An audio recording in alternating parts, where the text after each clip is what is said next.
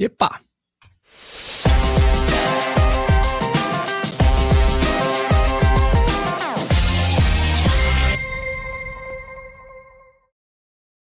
E aí, pessoal, tudo bem? Vamos começar aqui mais um Café e Corrida. A gente vai falar da aposentadoria do Mofara, desculpe, e também é, dos brasileiros que foram pódio na maratona de Punta del Leste. Solta a vinheta aí, Sérgio Rocha, do Café e Corrida. Vamos lá.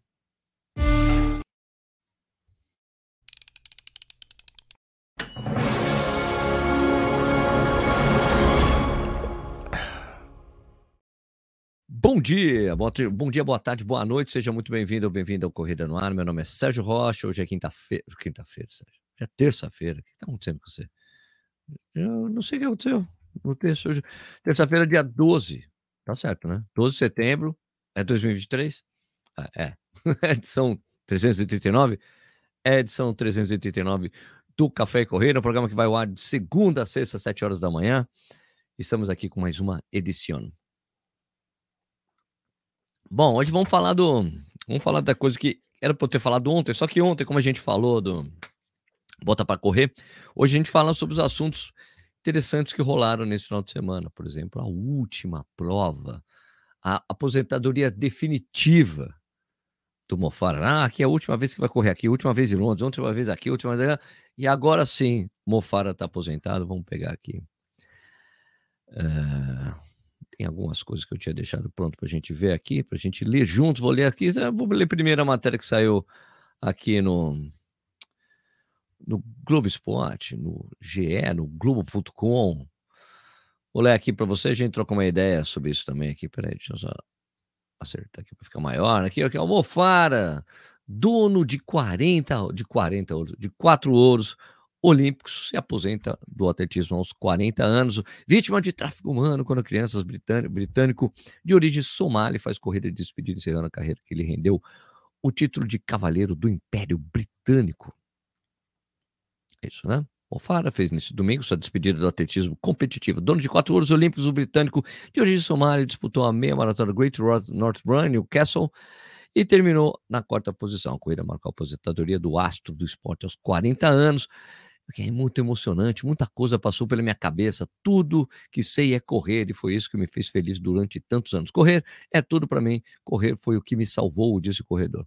Campeão dos 5 mil e dos 10 mil metros das Olimpíadas de Londres e do Rio de Janeiro, Mofara se, é, se trocou as pistas, não, tá, tem, tem um C a mais. Mofara trocou as pistas pelas corridas de rua em 2017. Chegou a ensaiar um retorno às ah, pelas, trocou as pistas pelas corridas de rua? Não, tá errado. Aqui trocou as pistas pela maratona, né? Porque ele já corria mesmo maratonas antes, mesmo nas pistas, né? Uh, chegou a ensaiar um retorno às provas de fundo às vésperas, às vésperas dos Jogos de Tóquio, mas se manteve como maratonista. Não, tentou porque não conseguiu índice, né, amigo? Agora ele encerra a carreira no esporte com oito medalhas em mundiais, seis ouros, duas pratas, além dos quatro títulos olímpicos. Graças às suas conquistas no esporte, Sir Mofara recebeu o título de Cavaleiro do Império Britânico, comendador da mais excelente Ordem CBE. Ah, tá bom. Duas coisas, né? Ele, inclusive, fez sua corrida de despedida nesse domingo com o nome Sir Mo, estampado no peito. Não, era sempre assim. Quando ele corre na Inglaterra, é sempre Sir Mo. Né? Porque não importa. Se ele se inscreve na prova, vão colocar Sir Mo lá. Né? Porque tem uma coisa lá dos ingleses, né? de respeito ao cara ser cavaleiro, é Sir. No ano passado, o campeão olímpico revelou que foi vítima de tráfico humano. Ele nasceu na região da Somaliândia, na Somália, onde foi batizado como Hussein Abdi Karim. Ainda criança, foi levado por uma mulher desconhecida para a Grã-Bretanha, onde passou a ser conhecido como Mohamed Mukhtar Jama Farah. Sua mãe e os dois irmãos permanecem numa fazenda na Somalilândia. Somalilândia. O departamento responsável por questões de imigração no Reino Unido já afirmou que não tomará nenhuma iniciativa para questionar a cidadania de Mofara. A negação é que uma criança não é cúmplice desse tipo de fraude. Inclusive, os caras estão dando mais destaque isso aqui do que aos feitos esportivos do Mofara. Pô, qual é? Vamos aqui para essa tela. Tem agora vamos pegar aqui tem um vídeo do, do The Sun, que é o tabloide. Vamos lá, The Sun. The Sun? É isso aqui? Não. É isso aqui. Esse aqui. Temos aqui do Santo, tem um vídeo, não sei se vai vir comentário antes, quer dizer, um comercial antes, vamos ver. Então, aí. Não, não, pode fora. Comenta. Vale muito uma propaganda do Suns Clube. Terminar.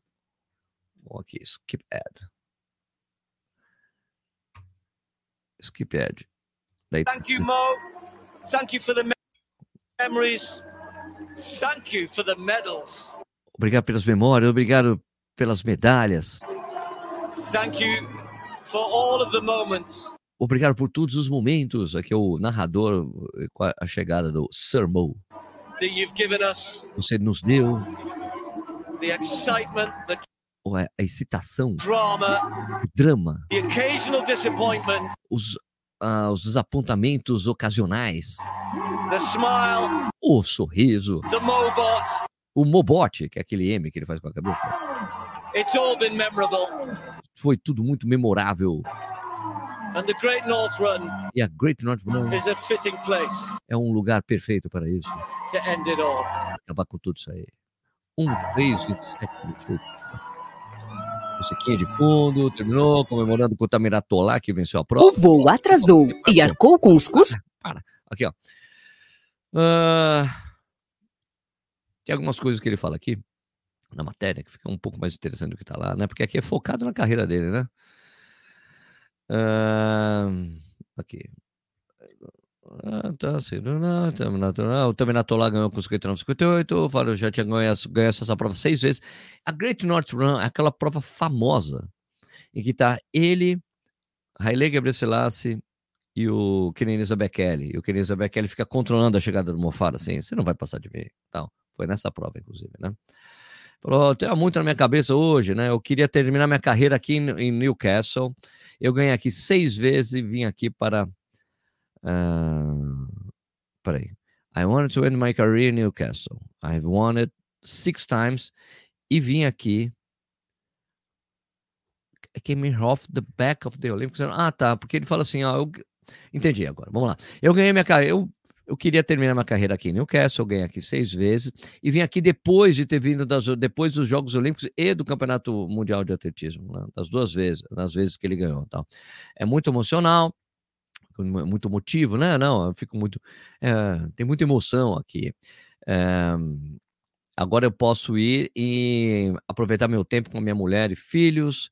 É, corrida é tudo que eu sei. Quando você ganha alguma coisa e o, quando você ganha, você não, não realmente aprecia aquilo. Mas é muito quando você perde, né? Eu me esforcei muito, não, é, eu sofri muito com lesões nos últimos anos. Né? Uh, ele diz que ele diz que ele não vai correr nem nunca, nunca mais quer correr. Nunca mais quer correr. Nem uma park run. Park run é uma corrida tradicional. Rola todos os sábados nos parques de Londres, assim, 5 quilômetros. Tá. Isso aí. Engraçado. Não quero mais correr nunca mais. Eu queria que eu minha corrida aqui no caso, já falou, blá, blá, blá, nenhuma, era isso aqui. Fara disse. Eu. Ah, tá vai ser muito emocionante, porque vai ser. Ah, eu quero. Eu já tive muita alegria disso, muitas memórias legais. Correr para mim foi minha vida. Eu vou sentir falta, eu vou continuar ativo, mas você não vai me ver trotando, não vai me ver trotando para salvar os trotes, né? É isso, né? Ah, eu não consigo me ver e sair para correndo. Eu vou para academia, jogar futebol, jogar golfe, só vou ter, vou tirar um tempo para mim e encontrar alguma coisa que me motive. É isso. Ok. Isso aí. Bom, eh, quem acompanha o Corrida no Ar sabe que eu nunca fui muito com a cara do Mofara. Nunca achei ele um cara bacana. Já tivemos essa discussão aqui no Café Corrida que quando o cara é um grande campeão, ele é um cara bacana, todo mundo gosta dele. O Mofara não era um cara bacana, não era um cara com que eu me simpatizava, não achava as coisas que ele falava legal. Eh, ele sequer foi muito criança lá para é, o Reino, Reino Unido e tal, mas ele carece aquele humor britânico, né? Um cara que seja divertido ou que você aprecie, né? Acho que eu falei isso do Ingebrigtsen, né? Que ele tá, tá rolando umas atitudes do Ingebrigtsen que tem me incomodado, assim, uma coisa meio que dá licença, eu sou foda. Ganhei, olha, ganhei, olha lá. É, tá vendo? Não acho legal esse tipo de atitude. Tudo bem que tem gente que não se importa, acha que, ah, tudo bem, o que importa é se o cara ser campeão. Mas o Mofara é um grande, grande ídolo na Inglaterra, né? No Reino Unido, um grande ídolo, é amado lá. É, no resto do mundo, não tanto, né? Ele também faz parte daquela galera que treinava com, é, com Alberto Salazar no time da Nike, que é cheio de controvérsias, né? De vários atletas que nunca mais conseguiram correr bem depois de sair, de terminar né, a parceria com Alberto Salazar, que inclusive foi banido das competições, né? Porque é, por incentivar o, o tipo o limite do que você pode ser considerado doping, de ter assédio moral com mulheres né, que treinavam no time dele. Né? Então é um cara. É, e vários atletas que treinavam com ele passaram, não, conseguiram mais correr bem depois da saída do, do Alberto Salazar, né? Mofara. Um, tem outros atletas, né? o Kechel já treinava com ele, Sifan Hassan também, e foram atletas que tiveram um período ruim dessa mudança abrupta de treinamento, mas tanto o Kechel já como a Sifan Hassan já estão correndo bem, né? depois do que aconteceu. O Mofara nunca mais se recuperou, né? e o Hope também não, não teve mais bons rendimentos de prova em prova. É, o Mofara também não é um cara, pelo que eu conversei com alguns atletas de elite, ele não é um cara muito bem quisto também pela galera. Não tem muito jeito. Os britânicos amam, um cara é um ídolo ali, acabou. Né? É isso. Então, Mofara aposentado, acho que demorou para ele fazer isso, não acho que depois dos Jogos Olímpicos ele já deveria ter feito isso. Essa coisa de ir para maratona, eu acho que também me incomodou o fato de, ah, vou para maratona. Ah, não vou ser um grande campeão na maratona, vou voltar para pista. Ah, ele podia ter mantido. O cara, pô, o cara ganhou Chicago, gente. Não era um, não era um maratonize, não era uma maratonistinha qualquer. O cara corria com os caras, corria ali na frente com os caras. Ele só não, não se tornou um grande campeão é, nessa transição. Né? Eu me lembro da Paula Redcliffe falando que, olha, se ele quiser um, ser um grande campeão, ele vai ter que mexer na cadência dele. A cadência dele é muito lenta, tem que ajustar a cadência para maratona. Ele acabou não conseguindo fazer isso. Você via que ele correndo maratona, você percebia que ele fazia um pouco mais de esforço que os outros corredores. Pode ser só impressão, mas eu acho que ele não se adaptou mesmo. A distância acabou não sendo, acabou desistindo da maratona. Eu acho que um desperdício. Ele podia ter fechado a carreira correndo Jogos Olímpicos, a maratona dos Jogos Olímpicos, cara. Eu acho que teria sido bonito para ele, mas fechar bem, né? Mas tudo bem. As decisões são pessoais dos atletas, cada um decide fazer o que quiser, certo? É isso aí. Deixa eu conversar com vocês um pouco aqui antes de voltar para o outro, outro, outro assunto de hoje, que é falar dos brasileiros que. Uh, os brasileiros que foram ali campeões ali, tipo, teve um brasileiro campeão na maratona de Punta del Este, teve um pódio bom ali, tá? Uh, aliás, tem muitos fãs do Mofara aqui no Brasil. Se não me engano, foi nos 10 mil, né? Os 10 mil do Rio de Janeiro, que ele caiu, blum, tomou um tropeço, sublevantou e ganhou. Ele se escondia atrás do pelotão, fazia essa tática de ficar escondido, ninguém sabe onde tá, e ele acabava decidindo a prova. Né? Ele nunca foi desafiado. Ele sequer, por exemplo, a gente fala assim, poxa, ele foi supremo durante um bom tempo, não sei como 10 mil, mas sequer é, tentou buscar o recorde mundial, né? Então, acho, sei lá, era meio que um incômodo ali. Talvez ele, ele pegou uma geração, uma entre-safra que não conseguia desafiá-lo, mas uma, mérito 100% dele também. Tá bom? Beleza. Bom dia para os membros do canal que estão aqui. Obrigado por vocês serem membros, ajudarem o Café e Corrida aqui. Muito obrigado. Tá? Vários membros aqui: Eric Oshiro, Marcos Felipe Guimarães, José Márcio Borges, Fernando Faria, Fernando Faria, Rogério Pinheiro, Bernardo Correia, Corrida Forte Agir, Corre Pezão. Ricardo Vasco Freitas, Eduardo Valim, corre Cajim. Interessante esse lance da corrida como profissão, e no caso do Moco, sem prazer. Para ele é só um trabalho, agora nem quer, quer trotar. Eu não sei se era exatamente isso, viu, é, Corre? Ele, ele falou que gostava ali, era meio que, mas assim, é, é que a relação é meio diferente. É, tem alguns atletas de elite brasileiros que eu já conversei que falam assim, cara, não, só eu gosto de correr, né? Mas o fato que é uma profissão é uma obrigação. A gente, às vezes, ah, não estou afim de correr, você não corre. O profissional não tem essa, não tem essa opção.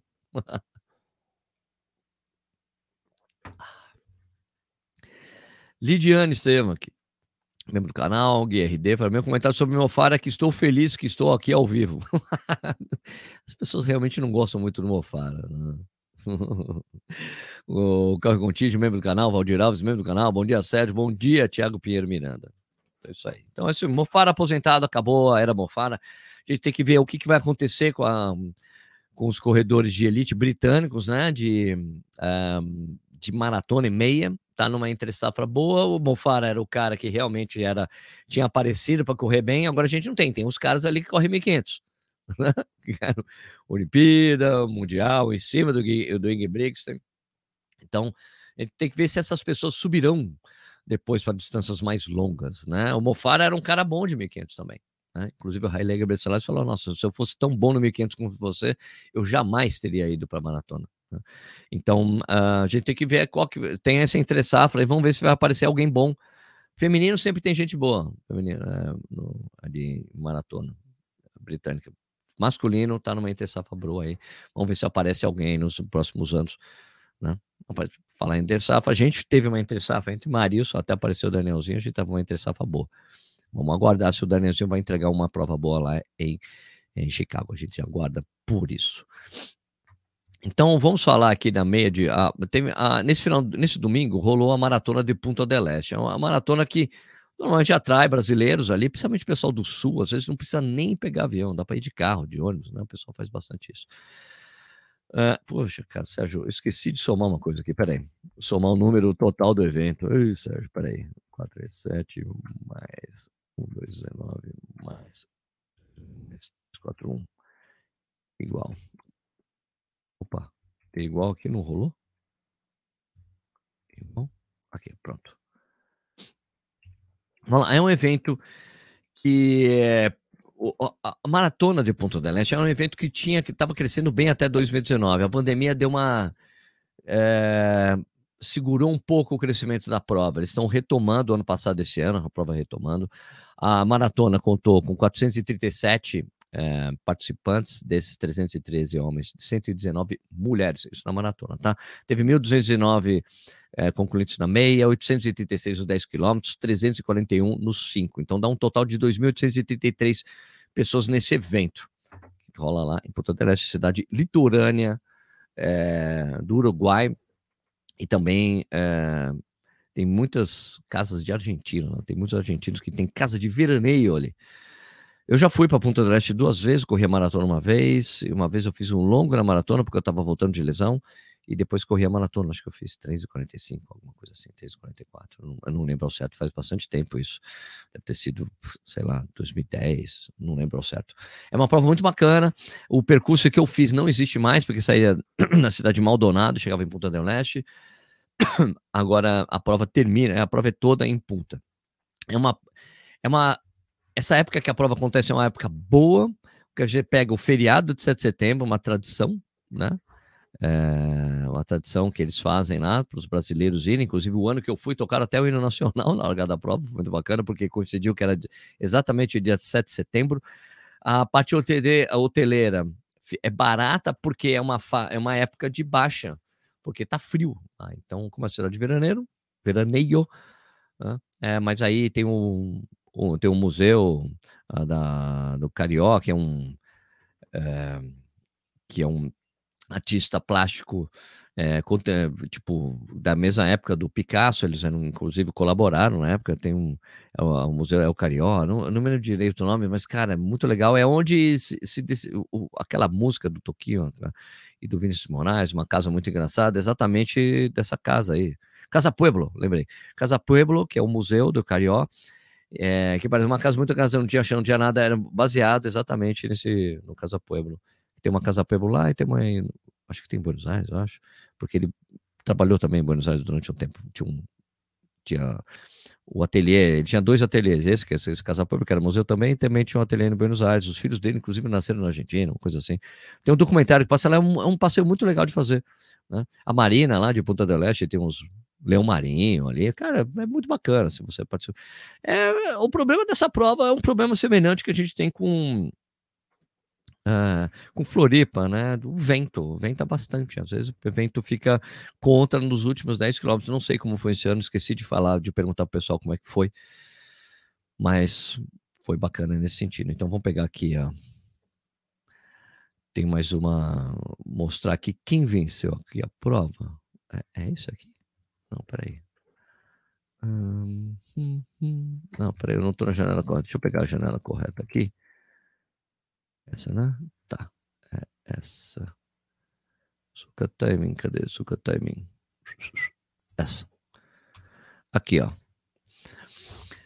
Aqui o vencedor da Maratona do Leste, da Punta do Leste, é o Carlos Eduardo Weber. Ele é treina com a Companhia dos Cavalos, venceu a prova com 2:28:52, né, não, não tem o tempo líquido aqui, mas a gente não pode considerar quando o cara vence a prova, é quem chega primeiro. Então, largou, chegou, 2:28:52, Carlos Eduardo Weber. Ele tinha sido o quinto menor brasileiro na maratona de Buenos Aires ano passado, decidiu ir para Punta esse ano. Acho, acho, acho que é o recorde pessoal dele, 2:28:52 porque ele já tinha ido muito bem lá, ele foi, acho que fez 12,31 em Buenos Aires, se não me engano. Parabéns, Carlos Eduardo Weber, melhor brasileiro lá, vencedor da Maratona do Ponta do Leste, muito legal. O Gabriel Picarelli, que também ali, gaúcho, terceiro colocado aqui. 2,34, 42. Certo? Tem, aqui não dá para ver, eh, dividir por país aqui, não tem como saber quantos brasileiros terminaram a prova. Mas? Vou pegar aqui, damas. Ah, entre as mulheres aqui, ó. Peraí, todos. É isso. A primeira colocada, Messalina da Luz, venceu com 3-2-44. Luigi Uihen Jiménez, 3-4-6. Segunda colocada, Nelly Portillo, 2-3-44. Nelly Portillo, Portillo, sei lá. Dois L's, às vezes fala com Lha ou J. Depende de onde você, como é que você fala espanhol. Nelly Portillo, 3,16,44, terceira colocada. Mariel Estênia Viana, Viana, Vanina Viana. Mariel Estênia Vanina Viana, quarta colocada com 3,19,15. E José, Roseane Jiménez Rojas, 3,20,06, quinta colocada certo? 42 caballeros. Eu não falei o resultado de todo mundo, né? Então, Carlos Eduardo é primeiro colocado, 2,28,52. Roberto Upierres, 2,29,05 na segunda colocação. Gabriel Picarelli, terceiro colocado, com 2,34,42. Andrés Maiorama, quarto colocado, com 2,36,21. E Dorotel Uruzula, quinto colocado, com 2 38, 34. Parabéns aí para quem completou. Gosto muito dessa prova, pretendo voltar no ano que vem. Aqui, pô, tem um. A Miriam Yoshiki aqui, recebi um aviso que ela. Três meses como membro do canal. Muito obrigado, Miriam. Valeu. Agora aparecem essas coisas aqui. Stephanie da Silva aqui. É, bom dia, Sérgio. Nem sempre consigo acompanhar ao vivo, mas hoje estou por aqui. Valeu, Stephanie. Obrigado pela sua presença aqui com a gente. Casa Pueblo é linda demais, Bernardo Correia. Para quem já foi na Casa Pueblo, tem que ir mesmo. É um lugar que você tem que ir quando você vai para Punta del Este mesmo. Leonardo Gonçalves. Pena que o Mofara tenha feito sua última prova em um tempo mais fraco que até que a Guidei tem na meia. Mas a Guidei ah, não dá para comparar com as melhores mulheres. A maioria das mulheres fazia acima de 12,5, 12,6. Né? Guidei recordista mundial, não tem, né? mas essa prova aí, cara, a Great North Run é uma prova complicada, tem muito sobe e desce. Além de ter Bag Day, jamais faria esse tempo lá, cara. É, é, frio, venta e é sobe e desce. É famosa a Great North Run por isso, viu? Então, não é que era uma prova super planinha, super fácil de correr. Não, não, não. Inclusive, aquele ano do Mofara, ele, o, o, o ano que ele correu com Kenesa Bekele e Haile Gebrselassie, todos fizeram acima de uma hora. Essa prova é comum ficar acima de uma hora, viu? A Great North Run certo? Deixa eu pegar os comentários da edição de ontem. Cara, olha, é, para quem está ouvindo o podcast, está vendo, sentindo falta das perguntas da enquete, não tenho conseguido, não tenho conseguido colocar, tá? É, tem algum problema no, no, no Anchor, que é o programa que a gente usa para subir os, os podcasts, que não consigo colocar nem a enquete, nem a, nem a pergunta, tá? Então tem um problema ali que eu não tenho conseguido resolver. Vou tentar ver se, você no programa de hoje eu consigo, tá bom? Para a gente falar sobre esse assunto aí no Mofara ok? Deixa eu ver mais. Tem um outro assunto que tem rolado aí um, nas mídias sociais de uma prova da track and field que duas meninas foram desclassificadas por terem ajuda de pacer. Um, só que as duas falaram em nenhum momento alguém estava correndo comigo, pessoas que aconteceram, estavam do meu lado. É, apareceu, eu cheguei num rapaz e ele correu comigo e a moto, a árbitra da Federação Paulista falou: você, olha, quero acreditar que você está correndo sozinho, que não tem peça com você. E a mesa para a Coca que ganhou, a Thaís, que foi essa menina que teve isso, aconteceu esse diálogo, e a Coca que venceu a prova. Eu estou apurando essas informações junto à organização e junto também à Federação Paulista de Atletismo para saber os posicionamentos e tudo mais. E eu só vou comentar isso mais para frente.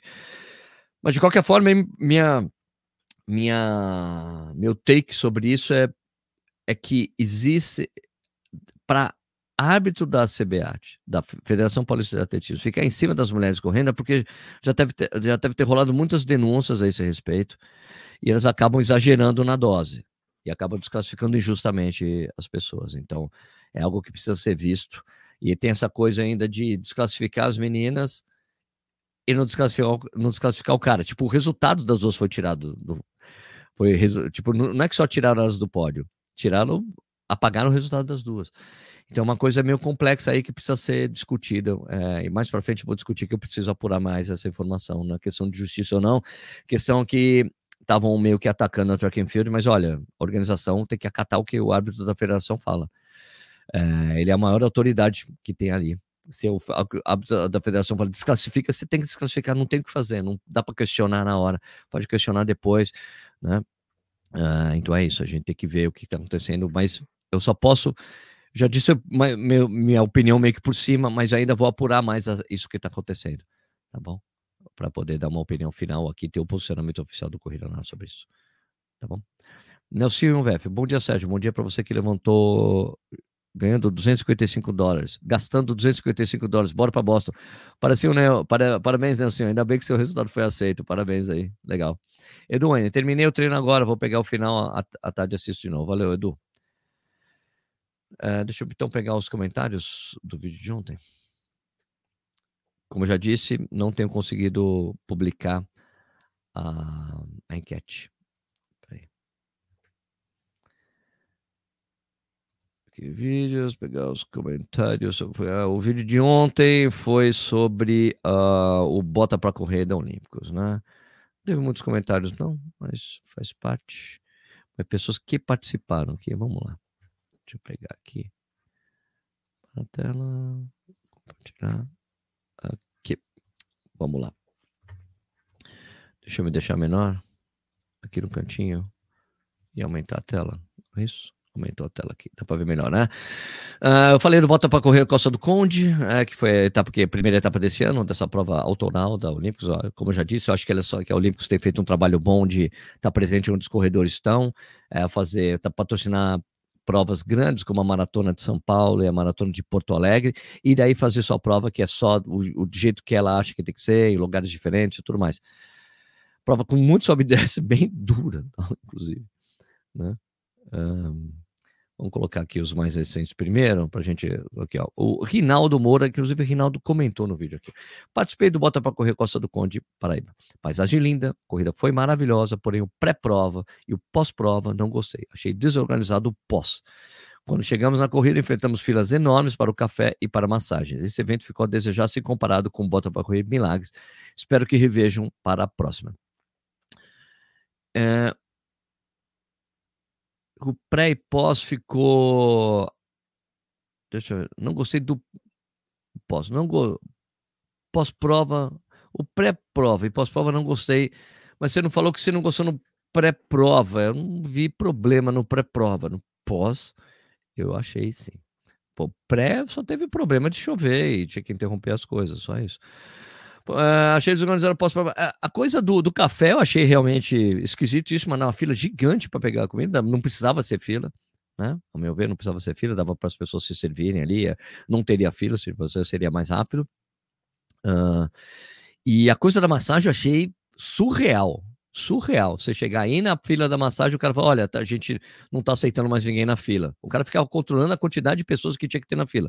Se era 15 pessoas, ele não deixava que fosse mais. Eu nunca vi antes isso na minha vida né? Ah, isso, inclusive, eu vou tentar falar com a menina que, que, pelo menos que eu lembro, que trabalhava no marketing da, da Care Club.